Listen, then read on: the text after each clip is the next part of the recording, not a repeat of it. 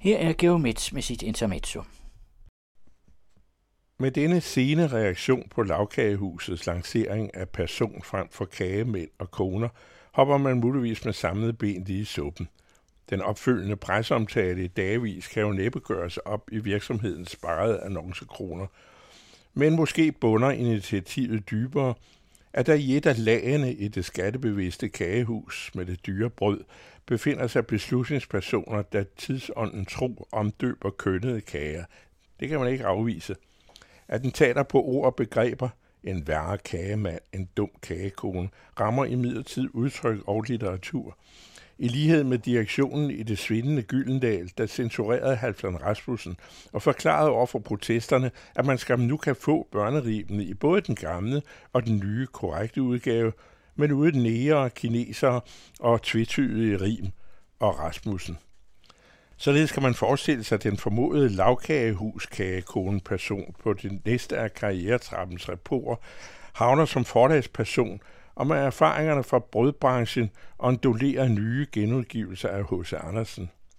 Under hyldetræet fortæller honningkagehandleren i Køge om sine varer. Der lå på disken to honningkager.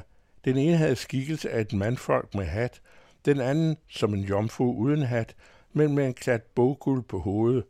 De havde ansigt på den ene side, som vendte opad. Der skulle man se dem, og ikke på vrangen. Der skal man aldrig se noget menneske. Mandfolket havde en bittermand til venstre. Det var hans hjerte. Jomfruen var derimod bare honningkage.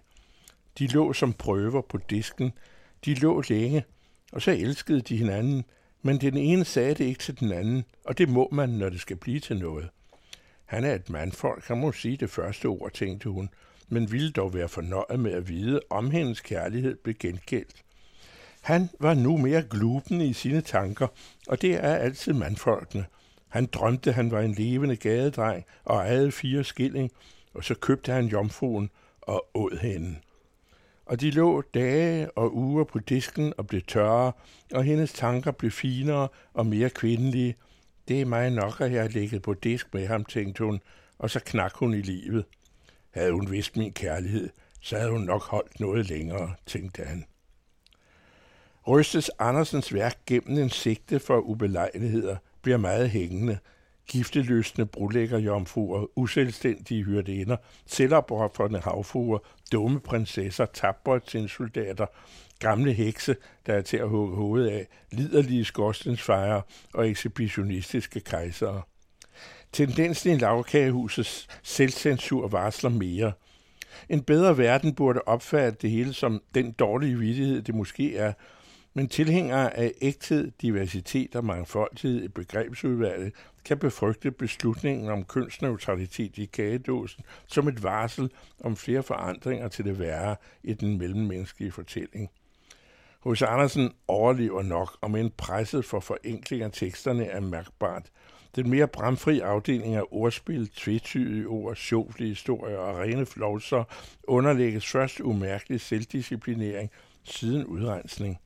Trøsten er, at det går over, men tendensen til begrænsninger kan blive ganske destruktiv. Derfor bør man udstille sine slibrige fantasier, flade kældermænd, gamle kønsroller og horrible pointer. Sådan modvirkes et indsnævrende paradigmeskift. Paradigme er græsk. Det er lige med eksempel plus bevis, lige med samlet sæt af anskuelser og normer, der ligger bagved og bestemmer de fremherskende teorier og metoder inden for et bestemt område – Manden, der udviklede begrebet og det afledte paradigmeskift, den amerikanske videnskabsteoretiker Thomas Samuel Kuhn, fylder i morgen 100 år, hvis han altså ikke var død i 1996. Begrebet sigter først og fremmest på relationer inden for Kuhns gebet, naturvidenskaben, men blev næsten fra begyndelsen anvendt i også andre sammenhænge, ofte af politikere af handlekraft og jernvilje, den senere udstøtte, højprofilerede XMF Martin Henriksen førte paradigmeskifte-begrebet i marken, da han på Dansk Folkepartis vegne forlangte ikke blot fremmedvis bort ved grænserne, men indvandrere af uønsket kultur, bosat i Danmark i generationer, værfet ud og sendt såkaldt hjem. Det kunne man kalde et paradigmeskift, ikke mindst for dem, det gik ud over. Det blev ikke til noget, ikke helt på den måde – men alle disse bøvede krav om radikal skift i mentalitet og paradigmer lagde alen til mistro, fnider og fnader samt modnede udrejsecenter, Rwanda og syrede love. Bid spids på den danske kage mænd og koner. Intermezzo hver uge og hele ugen på den anden radio, og hver fredag til at læse i Information.